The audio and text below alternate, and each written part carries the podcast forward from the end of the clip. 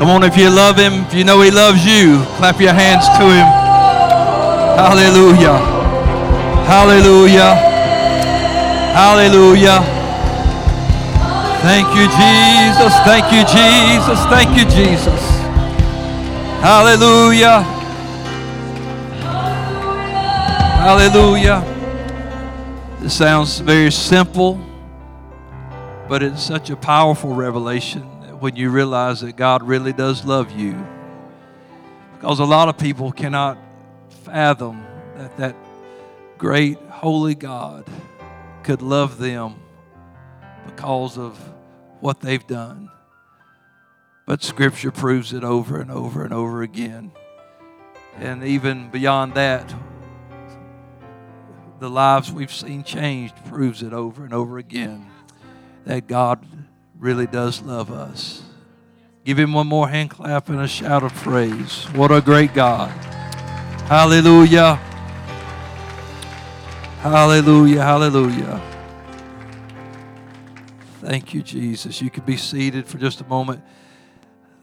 I'm thankful tonight again to see you all. I'm thankful and blessed because I get to still have my mother in church with me. I'm thankful for you, Mom. Glad it's a weird dynamic when you start pastoring your mother. You you want to you still want to eat good, but you still have to be pastor. So I'm thankful she's here. I'm glad to see all of you. Good, good, good, good to see you. Oh, Brother Scott, remember that conversation a little over 15 years ago? Why don't you just think about coming up here and starting a church? Well, we did. The Lord opened the door, and here we are. Thankful for it. And I'm thankful for so many great and wonderful people in our lives now, friends that we have serving the Lord with us, and people that we met along the way. I can't remember exactly when we first met, Brother Green, but man, I sure am glad we did. You might remember, and if you do, you can tell it. was when I was ordained. So, so, yeah, that's been a little while. I can't even remember that. hey, some man said my forgetter is working real good. So I'm doing good. But because of uh, through the friendship and the ministry of Brother and Sister Green, we've met a lot of great people. Sister Lindsay's here tonight. And uh, yeah, we, we met her on, on our South Africa trip and just became like family. Brother Nathaniel met him, and he came, and man, now he's got a family. and uh, we're so thankful. What a beautiful family too. We're so thankful for Sister Mabel and Sister Andrea and our Prince Charles. We love, we love little brother Charles. Thankful, so thankful that God put us all together like He did. Many of you were just kids when we started. And we watched you have one, two, three kids. I used to tell Sister Brandon she was going to have twins, but she would never. She'd get on to me for praying that on her. But, but, but I've watched a lot of you grow up, get married, and uh, have children, start your own families, and I'm proud of you, each and every one of you. Glad that we know you, Brother Green you'll come on to the pulpit. Let's give this family a hand. We love Brother Sister Green. Great friends of ours. We're going to hear from Sister. We'll be hearing from Sister Lois at 11 o'clock on Sunday morning. And so, and also the following week on Mother's Day. So we're, we're going to be blessed with them this, this coming up week. So, Brother Green, I love you.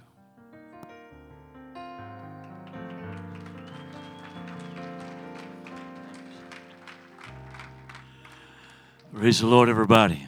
Amen. I think we were looking back at our records. This is the fifth year that we have celebrated your anniversary services with you. And I'm just blown away by that, that, that you'd even want us to still come back. You've not even heard Lois preach yet. Now, I understand after Sunday you'll want us to come back, but, but do we love so much Ed and Candy, your pastors and our friends, and and uh, want to honor them as much as we can, and also want to do that by moving into the presence of God, which He has aptly said we need to do. And I want to give high honor to all the friends that are in the place today, and pastors and, and ministers, and those that are so close to us. We love and appreciate you very much. I'd ask you to stand as we look to the Word of God and bring our attention to Matthew chapter 23. Begin reading at verse 5. I will let you know that Lois has brought a lot of her ministry with her and set it up in the foyer. And there's been some brand new things, just amazing how many brand new things of high quality books and devotions and journals and uh, prayer keepers and things that she has put together just in the last few months. And I know that you'll want to visit that and her after service.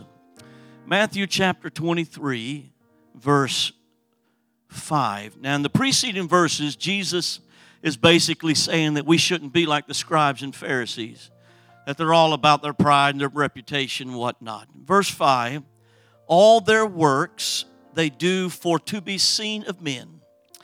They make broad their phylacteries and enlarge the borders of their garments, and love the uppermost rooms at feasts, and the chief seats in the synagogues, and greetings in the markets, and to be called of men, Rabbi, Rabbi. But be not ye called rabbi, for one is your master, even Christ, and all ye are brethren. I think we're all in good agreement with what's happening here so far.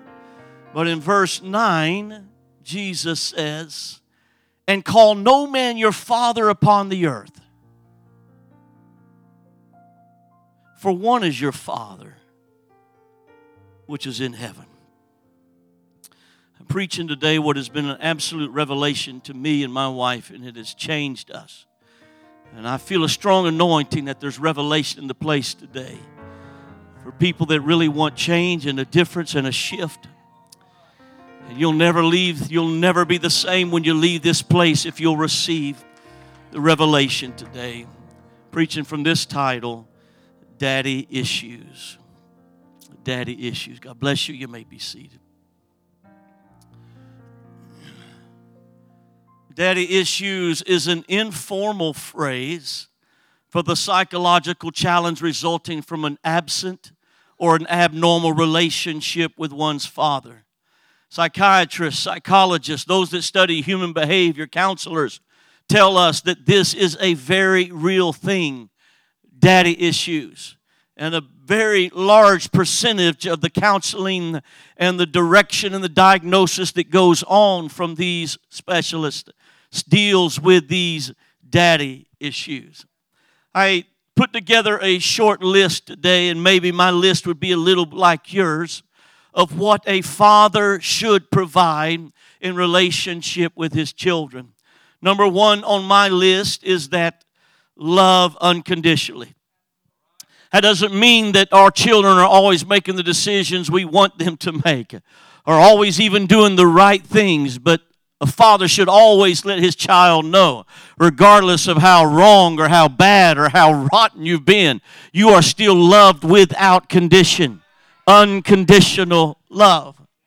A father should provide food, housing, shelter of some sort for his children.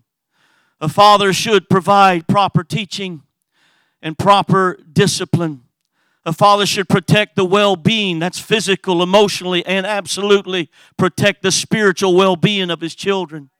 A father should teach good work ethics. And we realize over the last couple of years that that's been missing among us. Father should spend quality time with his children. Father should give wise counsel. And on and on and on the list could go.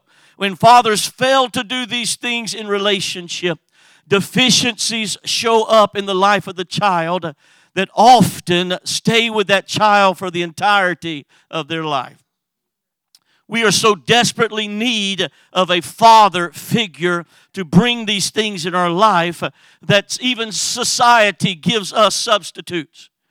And perhaps you would find a big brother that would be a father type figure in a program or whatever the program might be to try to find some individual that would step into place, perhaps a, a relative or an uncle. Oftentimes, pastors and spiritual leaders become father figures in individuals' life. God forbid that a young lady would want to marry her father. I'm not talking about literally, but I'm talking about a missing place in their life so strong that they needed the unconditional love, the protection, the provision. Uh, that when they started looking for a lifetime lover and spouse, they, they instead found someone that was more like a father, doomed for trouble and for problems if that's the case. When this is the situation, emotional battles set in, and daddy issues can be linked back to depressions, to angers, to fears that we deal with, even perversions, suicide, often linked back to daddy issues. And if you are one that enjoys perhaps trying to understand the dregs of our society, documentaries about serial killers or mass rapists almost without fail, you'll trace their upbringing back and find that there was severe daddy issues in their life. Many characters in the Word of God demonstrate this physiological or psychological challenge. And as you begin to study the Word of God, at least to me, it becomes obvious. These are individuals that had daddy issues. And I would submit for your reasoning that the very first son born to mankind had daddy issues. Cain. Cain is dealing with a rebellion and he is dealing with major anger, even to the degree that because he doesn't feel accepted in his actions, he kills his brother. This is typical daddy issues. Now, if anybody gets a buy or some kind of break, I'm thinking perhaps Adam.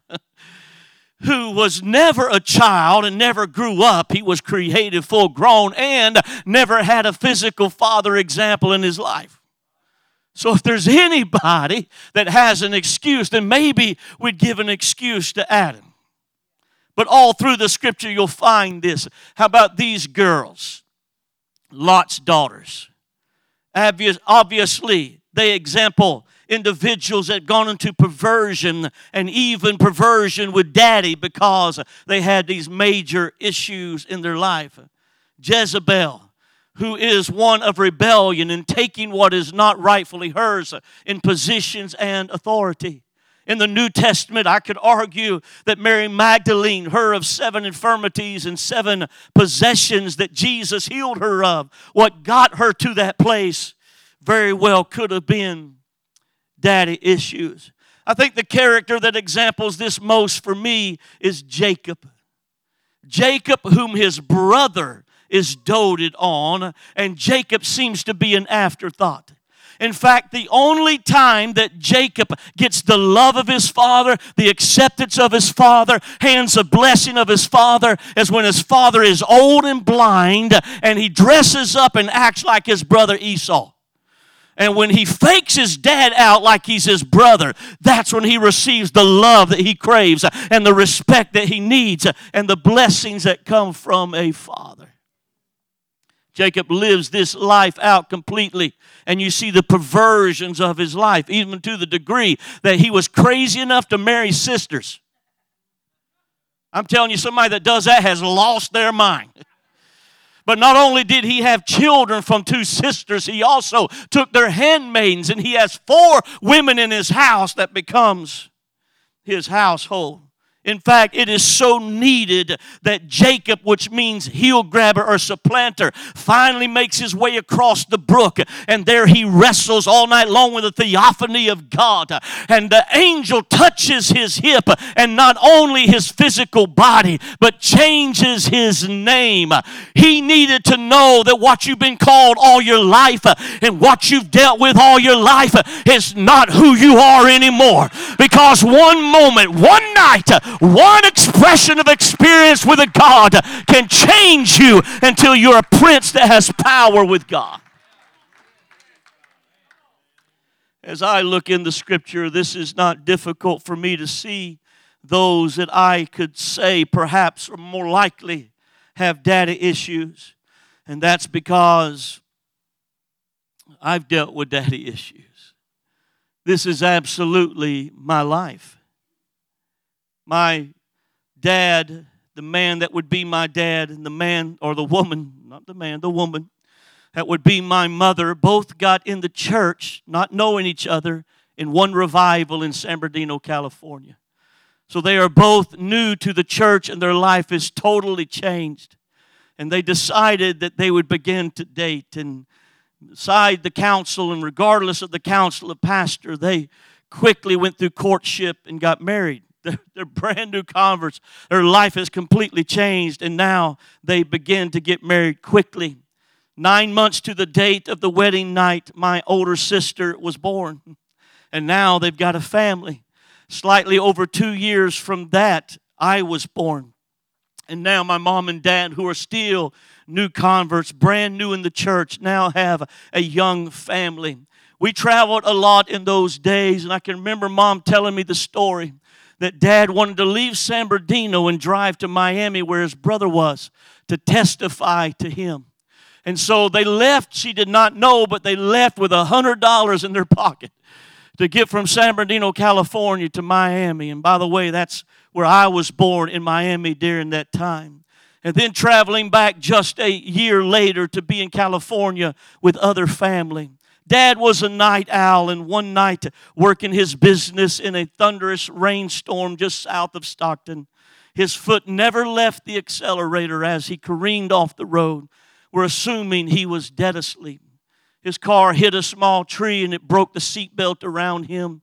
His chest burst against the steering wheel, and dad instantly gone into his eternity, leaving mom, who, by the way, was not grieving well because her dad had just committed suicide, whether intentional or unintentional, with alcohol and drugs that he took.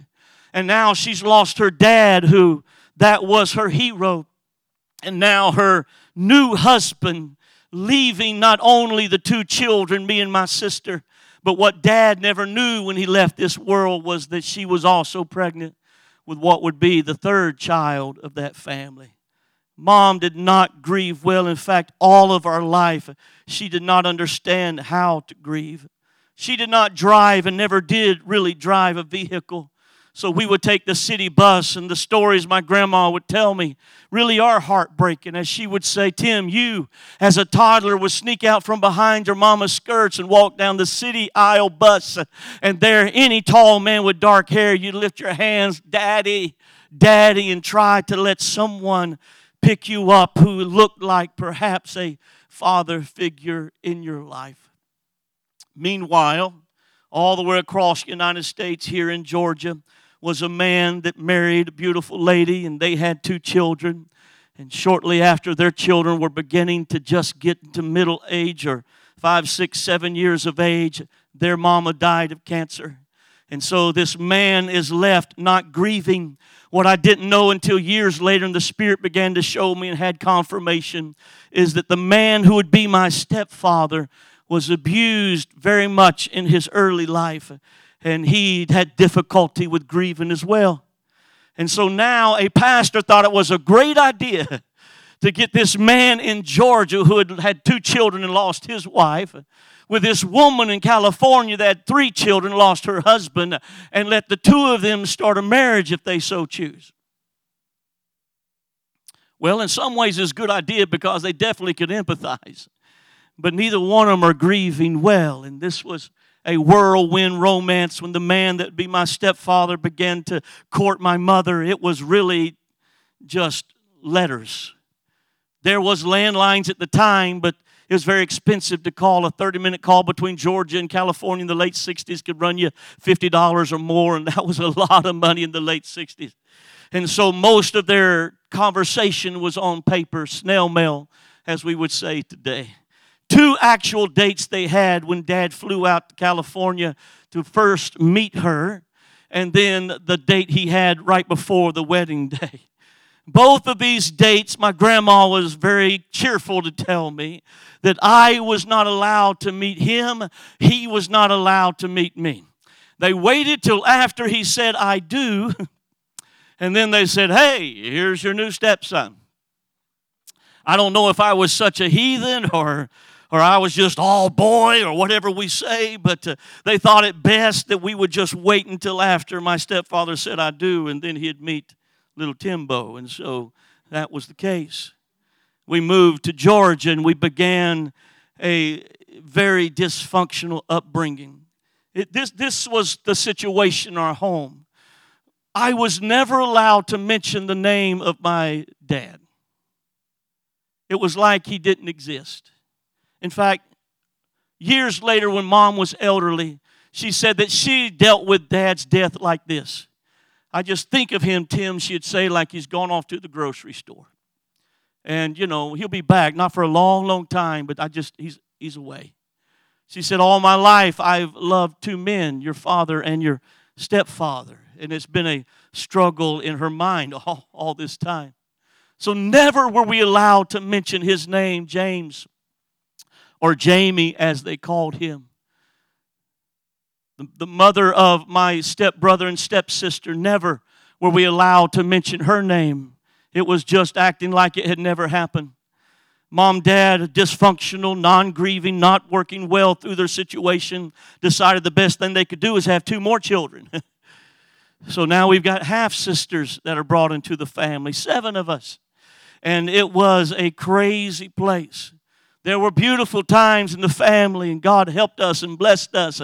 But there was also knockdown, drag out fights and dysfunctionality and brokenness. Anytime a fight, it was your boy said this to my girl, and you're this and that. It was, it was ugly.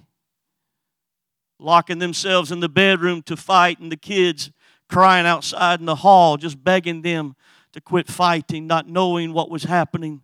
God brought both of them such a long ways, but still, it was such dysfunction in our family. I can remember thinking over and over as a young boy if my dad was still alive, I'd be loved, I'd be special.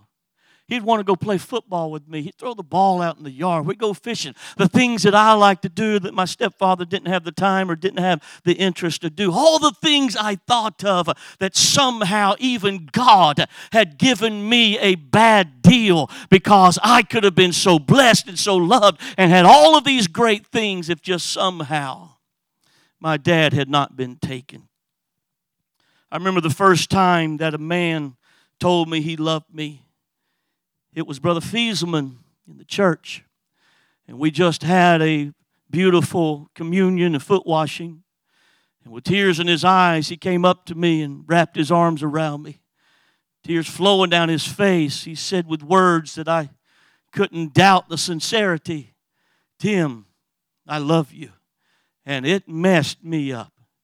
I couldn't get out of his arms fast enough, thinking, What in the world is he talking about? Why would a man even say that to me? And over in a corner, I'm struggling with what I'm feeling. The first time feeling a respect from a man that actually loves or perhaps believes in me. And why would this man say that? He's just a brother in the church. And what is I'm feeling? And all the things that I dealt with.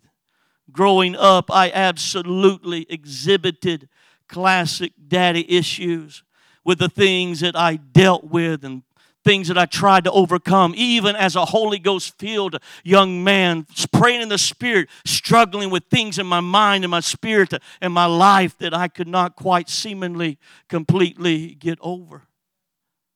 Hebrews 4 and 15 tells me this For we have not a high priest which cannot be touched with the feeling of our infirmities but was in all points tempted like it as we are, yet without sin. Hebrews gives me this hope that it doesn't matter how dysfunctional my upbringing was, or how broken, or how wounded, or how abusive, there was a high priest that felt every feeling of infirmities, and no matter what I dealt with in my mind, what I dealt with in my emotions, what I dealt with in my spirit, he felt him. He understands it. He walked through this as well. And I know that we have quoted this forever and we all believe and declare this, but I started taking a new life, a new look rather, at the life of Jesus Christ and tried to see is this really true? Does Jesus really understand the feelings of my infirmities as a typical individual dealing with daddy issues?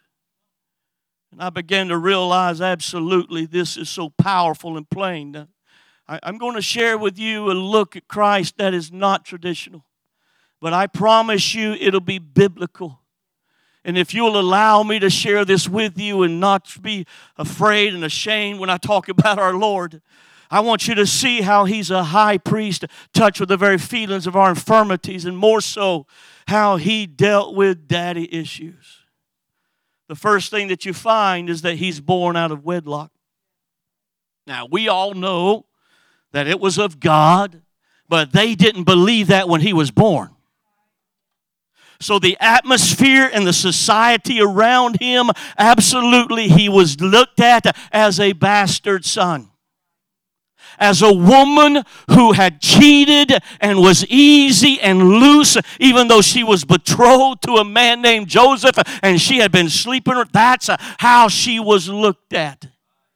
In fact, the man that would be his stepfather decided he didn't want the child and he didn't want to marry her. That's absolutely biblical. In fact, he doesn't change his mind until a dream God has him in declares to him, You need to marry this woman, Mary. What is in her is of the Holy Ghost. And now we see him marrying her. But that doesn't mean that he was happy about it. In fact, as we look at the entire upbringing of Jesus, I think he was mad about it. Maybe he thought, how come I have to muddy my reputation that I have been building all my life and marry this one that has cheated on me just because God says? So I'm going to be a part of this shame, this judgment. When you began to see this in the life of Jesus, you began to realize he probably dealt with daddy issues. Now Joseph and Mary began to have children, and they have boys and girls.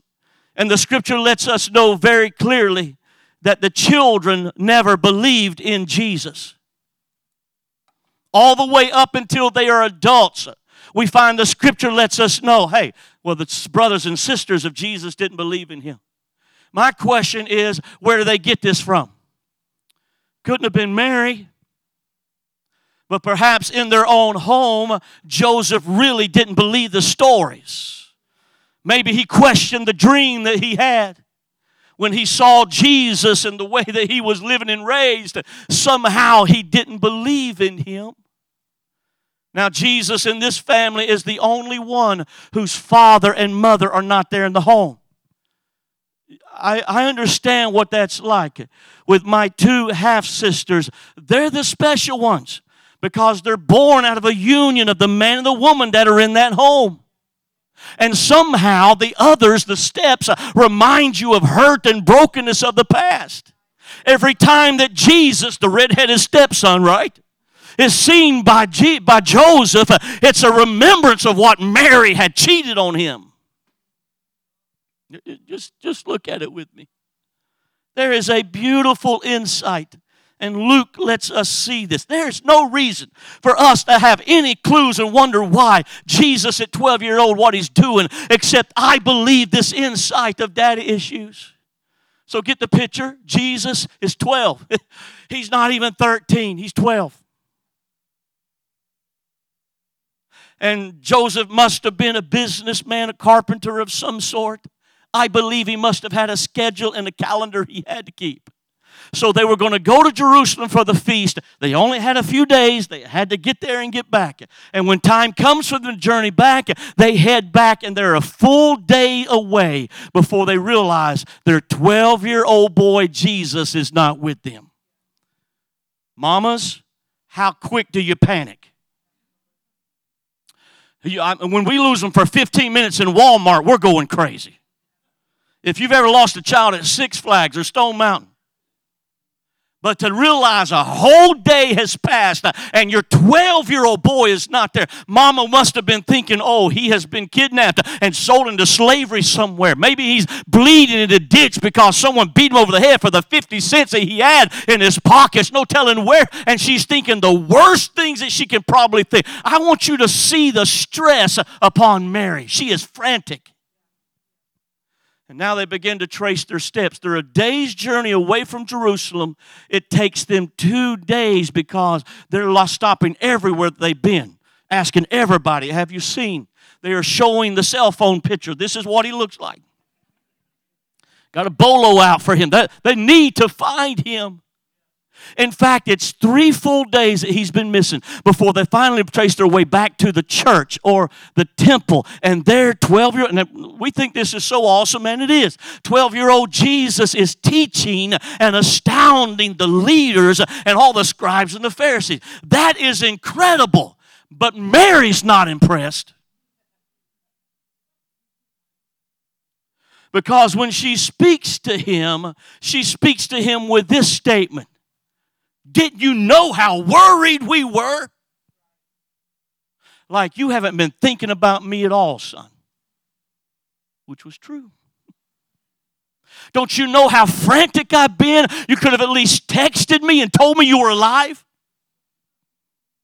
No texting, but he could have sent a message somehow, right? She is frantic. And when he responds to her, he doesn't say, Oh, oh my goodness, Mom, I, I wasn't thinking about you. Please forgive me. He doesn't even say, Well, wow, look how time flies when you're having fun. But what he speaks to her, it's a 12 year old boy, is two rebukes.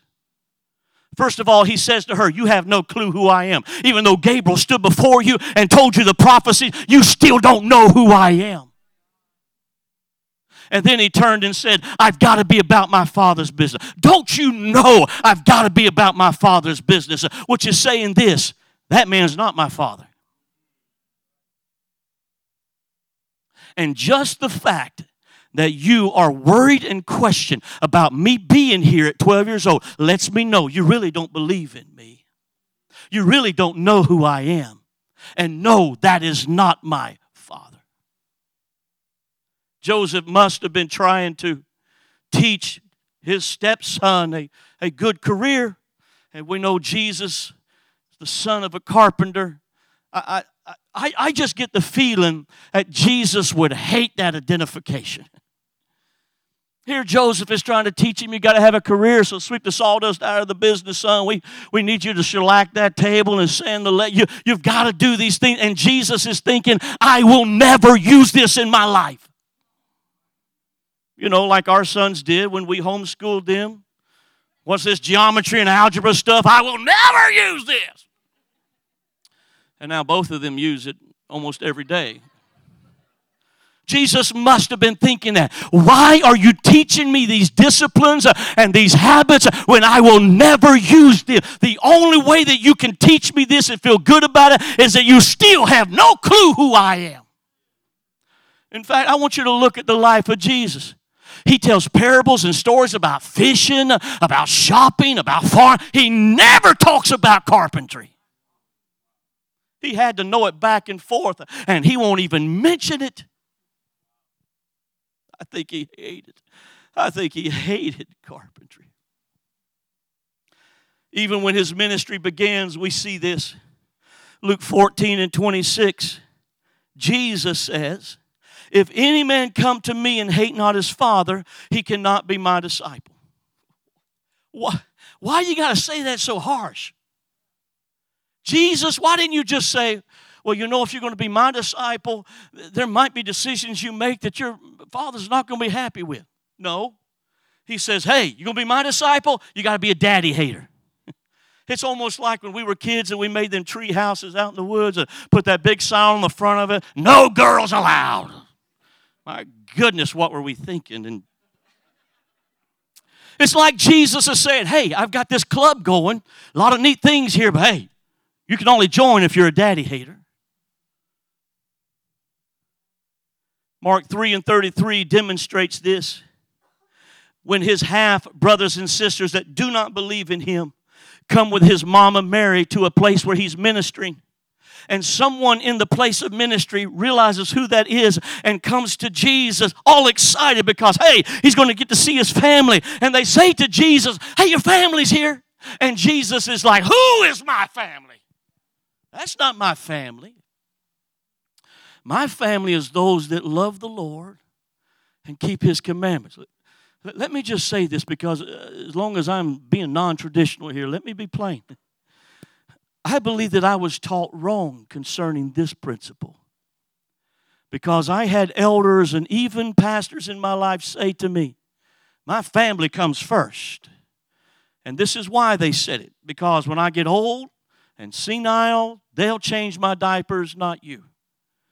Well, whatever qualification of what that is, I understand that statement. However, Jesus said, when you become a Christian, that becomes your first family. And the earthly family is your second family. And if we don't get this in place, we're setting ourselves up for a lot of heartbreak because when that family doesn't want the choices we make, it's difficult. Okay, let me get off that soapbox. Didn't go over too well, but Maybe we'll see how it goes later.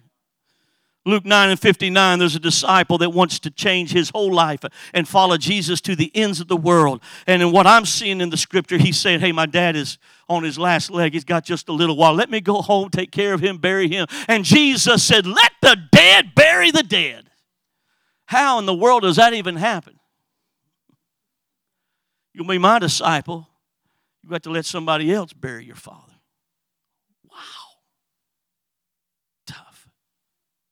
It seems to be such a dichotomy, a contrast because the scripture, even the Ten Commandments, tell us that we are to honor our father and our mother.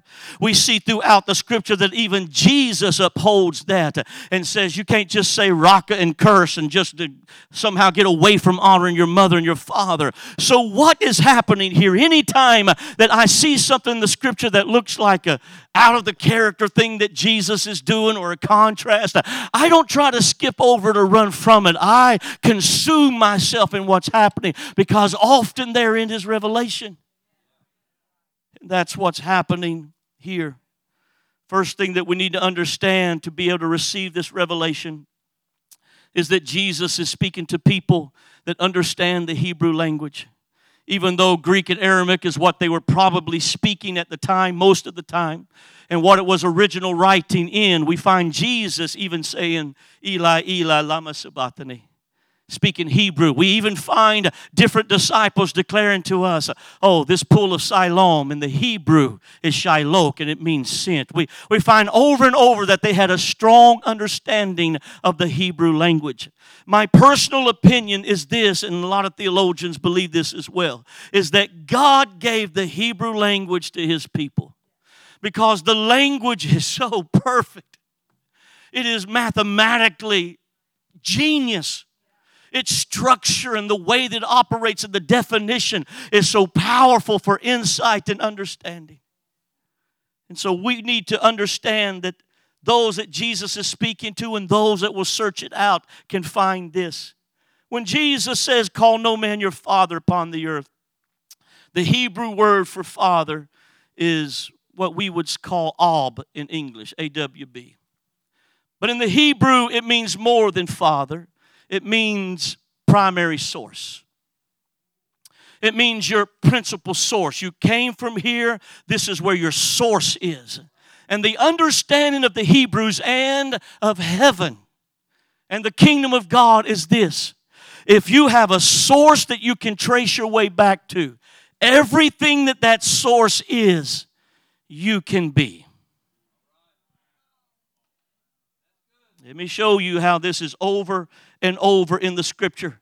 In John 8, verses 42 through 44, I'm not sure I even gave you them verses. Jesus said, If God were your father, you would love me, for I proceeded from and came from God. But ye are of your father, the devil, and the lust of your father you will do. You're a murderer and a liar. He said, You example who your father is by what your actions are because your father is your principal source and if you act like satan that's who your father is and if you are a liar it's because your father is the father of liars. Throughout the scripture we find the jews in particular saying things like this. Well we have abraham as our father Moses is our father. Because in their mindset, if they could trace their lineage back to Abraham, who is a friend of God, blessed of God, covenant of God, got all these blessings, then everything that Abraham is, they're a son of Abraham. In fact, this is why our Bible spends page after page in Second Chronicles, even the Gospels, talking about crazy stuff like this. But God blah blah blah blah. And we're wondering why in the world, reading our bread, are we going to read page after page? I think most of us kind of skim read them pages. Because what is the value? But their understanding is this if they can trace their lineage back to a powerful individual, that is their principal source, that is their father, and everything their father is, they can be. Let me show you this is true in James chapter, no, let's make it John chapter 5. John chapter 5, verse 18.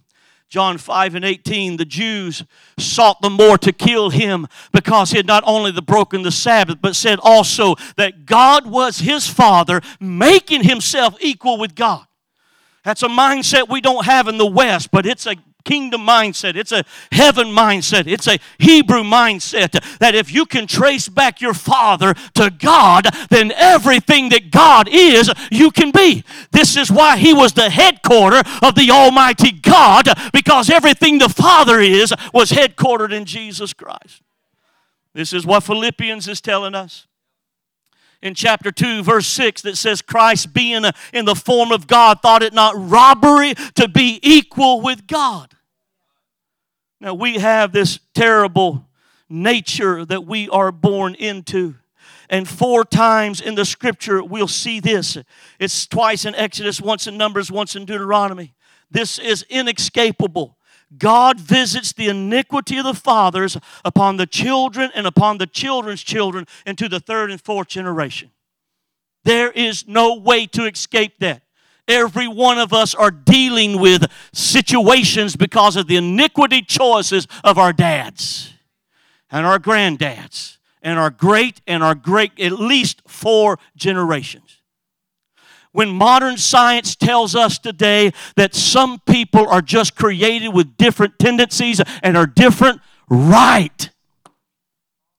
That is truth because the sins of the father are visited upon the children to the third and fourth generation. In fact, we are not islands.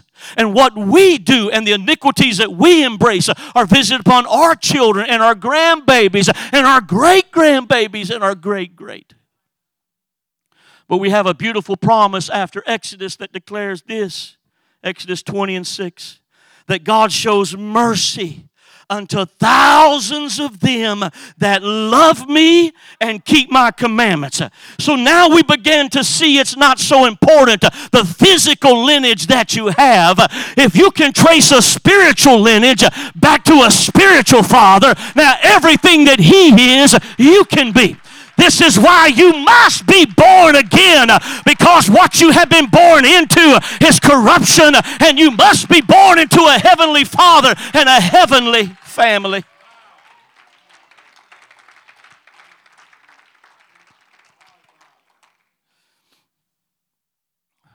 This is more than just schematics. This is paradigm shift in Revelation. I thank God that I was born into a oneness apostolic family. And then my second family, oneness apostolic, all our lives. And some of the first words that I spoke was, Timbo, how many gods are there? One God. And I sat in Sunday school and after a few years, I actually taught the first generation Sunday school teachers the real story that they were trying to tell. Straighten them out. Because I'd heard them a thousand times. I've heard preaching, first day in church was a couple of days old. I've heard preaching all of my life and oneness, apostolic, Pentecostal preaching. Quote the scriptures, knew all the stories. And there's a great heritage that I was raised in, and that's a heritage of one God, the oneness movement. It's a revelation that we have received, and we are so thankful and so grateful, and we're very protective that we don't lose this revelation. But I need to speak to those, especially those that are not first generation, but perhaps second and third generation. You do not get this revelation of the one God because you hear it a hundred times. Deuteronomy 6 and 5. You, you don't get it just because you can quote it or because you're raised in a family that believes that. In fact, when Simon Peter receives this, Jesus said, Flesh and blood cannot reveal this to you, but my Father in heaven reveals it. You have to have a relationship with a heavenly Father and you hunger to know Him and to find out about Him. And in that pursuit, there's a revelation given. There's a lot of people that hunger to know church and hunger to know religion and hunger to know organizational, hunger to know this, that do not have a revelation. In fact, I would say for second, third generation and beyond Pentecostals, it's a shame that we're seeing individuals leaving and going to non oneness churches. The only reason they can do that is because they didn't receive the revelation for themselves.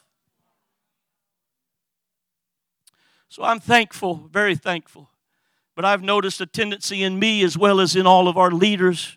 I'm being bold there to say all, let me say most. Is that it's probably been a long time since you've heard Jesus' baptism preached from. Why? Because, well, the Holy Spirit's like a dove and Jesus is in the water and there's a voice from heaven. We, we understand God is everywhere present. But we don't want people to be confused because we're protecting the oneness. I've watched us over and over, and I've done the same thing. When the scripture directly talks about Jesus speaking about the Father, we'll change it to God. Lord, it's the same individual, the same entity, right? But we do that because we're trying to protect this oneness revelation. It's a mystery. And we're trying to protect those that have received this revelation. I grew up praying to God and telling Him, I love you, Lord. Savior, nobody like you. Jesus, you're my best friend. All the things. But I tell you what I have never prayed until recently is I love you, Father. Daddy issues. And the first time that I had this revelation and prayed it, it changed me. Truth of the matter is, there's way too many among us. I'm talking about oneness, Pentecostal, apostolic. Probably in this place, over half are not even sure that you're going to make it to heaven. We struggle with condemnation and doubt because we don't have a father. We've got daddy issues.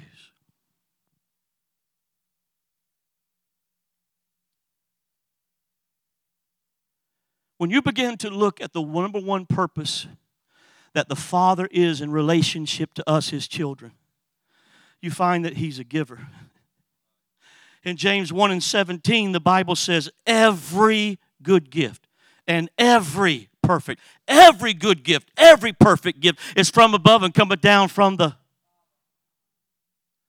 What we get gifts from is the Father. And we pray to Jesus and we pray to the Lord and we pray to the Savior. It's not just schematics. We know there's one God and His name is but it's about the faith you have in asking a Savior that died for you that you're not sure you know well versus a Father that gave you forgiveness.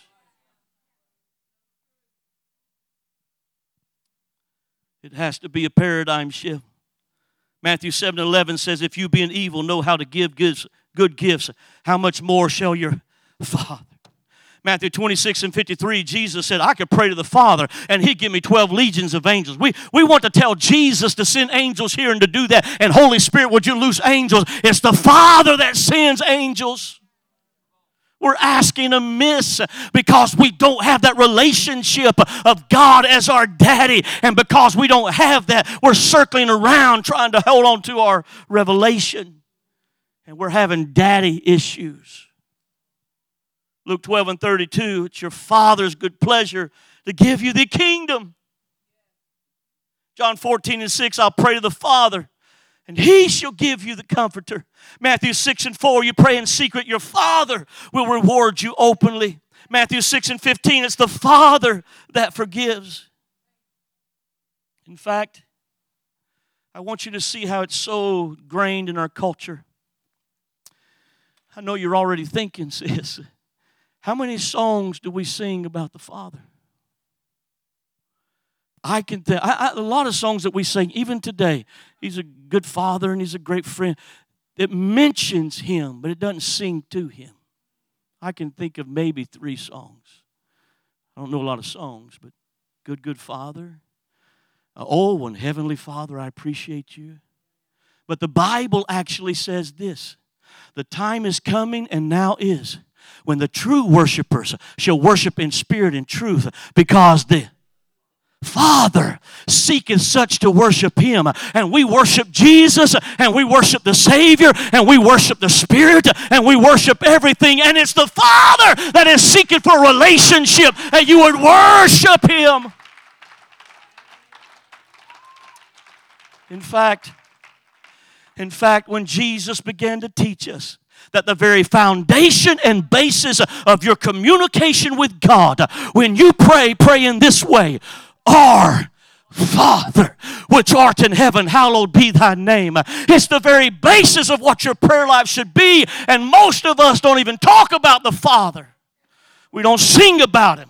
If I stood behind this pulpit and I'd say, oh, let's all pray, Father God, you'd look at me like I lost my mind. It's biblical. It's biblical. We have a tremendous, let me just throw this in because Isaiah 9 and 6 tells us, Unto us a son is given, unto us a child is born. Government should be upon his shoulder. His name should be called Wonderful Counselor, Mighty God, Everlasting Father. Yes, Jesus is our everlasting Father.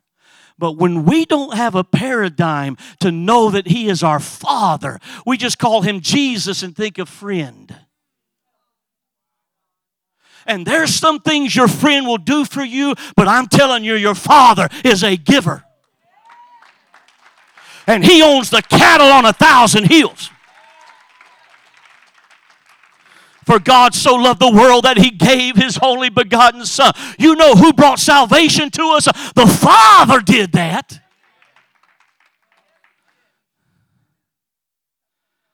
God sent not his Son into the world to condemn the world, the Father sent his Son. Romans begins to tell us so powerfully that we are joint heirs with Christ. So we've got so many inheritances that we are not taking advantage of because we don't understand God's our Father. So, this is what scripture that we read, Matthew 23 and 9. Jesus said, Call no man Father.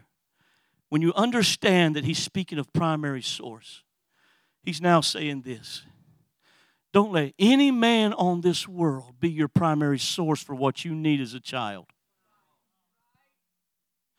Because we all have one Father. He's in heaven. So, two things need to happen in this place, and I'm quickly coming to a close. We need, to, we, we need to release our earthly fathers. The old timers used to say this that within the heart of every individual is a God shaped hole. It's like the last piece of a puzzle, and the only thing that will fit and complete your life is God. By the same token, God has made every one of us with a father need and desire in our life. And no man on earth can fulfill that. Now, we've talked about daddy issues and how I lived that. But my wife, on the other hand, was born the queen of the universe to her dad, youngest four. She never doubted in her life that she actually did hung the moon. She never felt unloved, unrespected, undesirable. But after Lois filled the Holy Ghost, and even later when her dad passed away, she would have a powerful move in the altar and would come up to me. And for years we didn't understand this. And she'd say, Tim, I don't understand, but I'm feeling in my like I'm missing my dad. And dad was even trying, our father was trying to tell her that even though you had a great daddy, there's still areas in your life that are unfulfilled until you let your father be your primary source of fatherhood in your life. So I'm not preaching today to those of us that probably make up the majority with daddy issues here. Not, not us only. I'm preaching to everybody in the place that we need to release our earthly father because he's not got the ability to give what we need.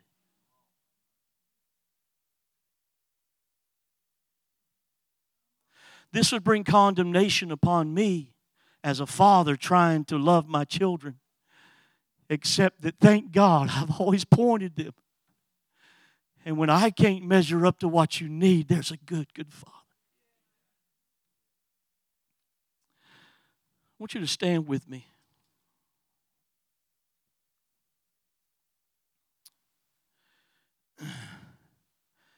And those in the place that are willing to hear the word of God today and actually release your father. That means no expectation that he's going to finally apologize or finally step up, and probably several are even gone. There's no way for that to happen. And you feel like you've always had this. All of those in the place, and I think it's everyone. I, I want us to release our earthly father and realize they could not be what we needed them to be. And then, secondly, there needs to be a paradigm shift. That we start talking differently because this is how we change our paradigm. And we start talking about the Father. Our Father. We are all, most all of us here are very aware of terrible times that we have had to face in the past couple of years with loved ones that have committed suicide, even great friends, people of God among us, leaders. We face this. Can I tell you that for years and years we've said some of the craziest things because we don't have the answer? We have told people, well, you just need to pray in tongues more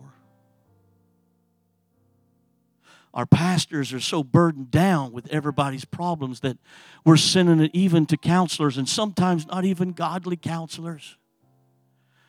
When your father is a wonderful counselor. And we don't have a lot of wonderful counseling except what pastors do, and they're overrun because we don't have him as a father.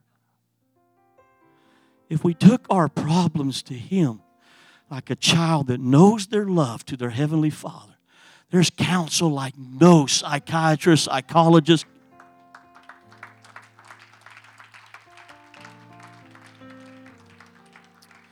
This is what I've heard with my own ears as we've tried to come to grips with suicides of those that we love, even tongue talkers among us. This is what I've heard from the leaders as they've said, well, just, just look at their whole life. Surely God will look at the whole life instead of the ending of their life. That grieves me because I, I, don't see in the Bible where that's what we're supposed to do. And it gives an out to every young person and every young family that is dealing with depression to think somehow if I just live for God for a little while, then I can take my life and everything's going to be fine. And we make statements like this because we've got daddy issues.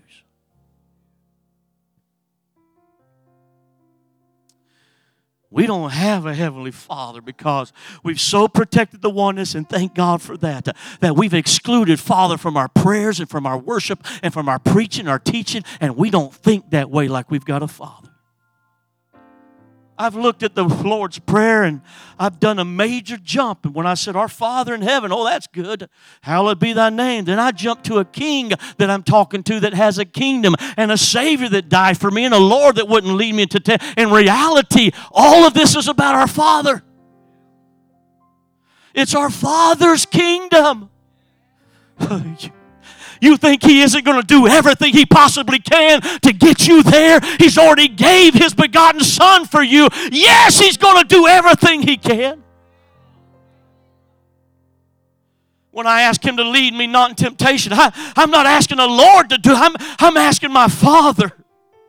I used to say, well, man, the enemy has really come against me and I've been in battle. But now I begin to realize that I have a father. A lot of times it's because he loves me so much. He's chastening me because he don't want me to stay in the same mistakes and failures I have. And now the outlook at what I'm going through, my trials and my temptation is totally different.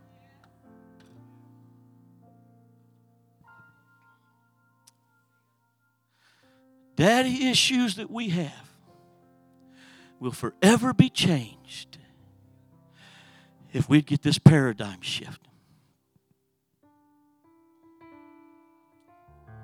Would, would, you three girls, you also, would, would you three come here? I want you to come too, yeah. There you go. you guys are beautiful.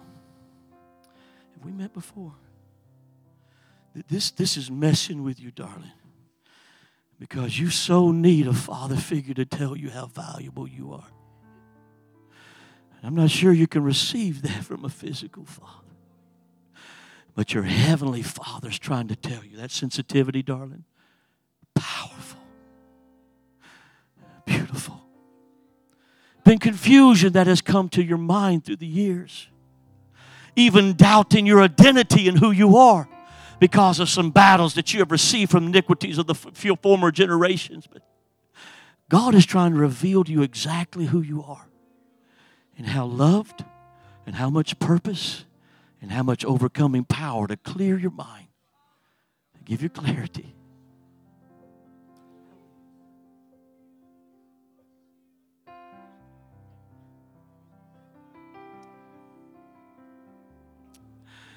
Deborah, I see some very difficulties in your upbringing, abuse. That has so shaped you until it's difficult for you to believe that God would love you. You know what's going to make the difference, Deb? Is that if you know it's your Father and He'll forgive anything and everything. And He'll take you from feeling the victim that you feel like you are because of what has happened to you and take you to a place where you have something to give and offer.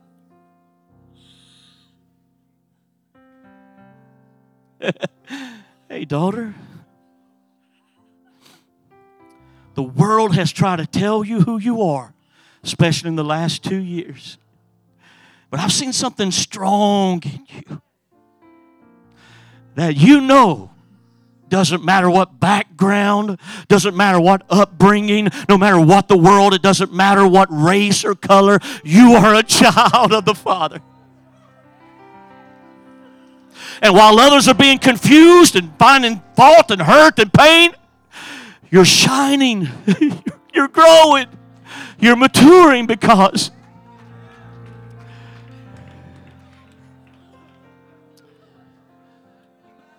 If you need to release your earthly father, no matter how good he was, or maybe how absent or terrible, if you need to release your earthly father, would you just come and stand in this altar? Would you do that?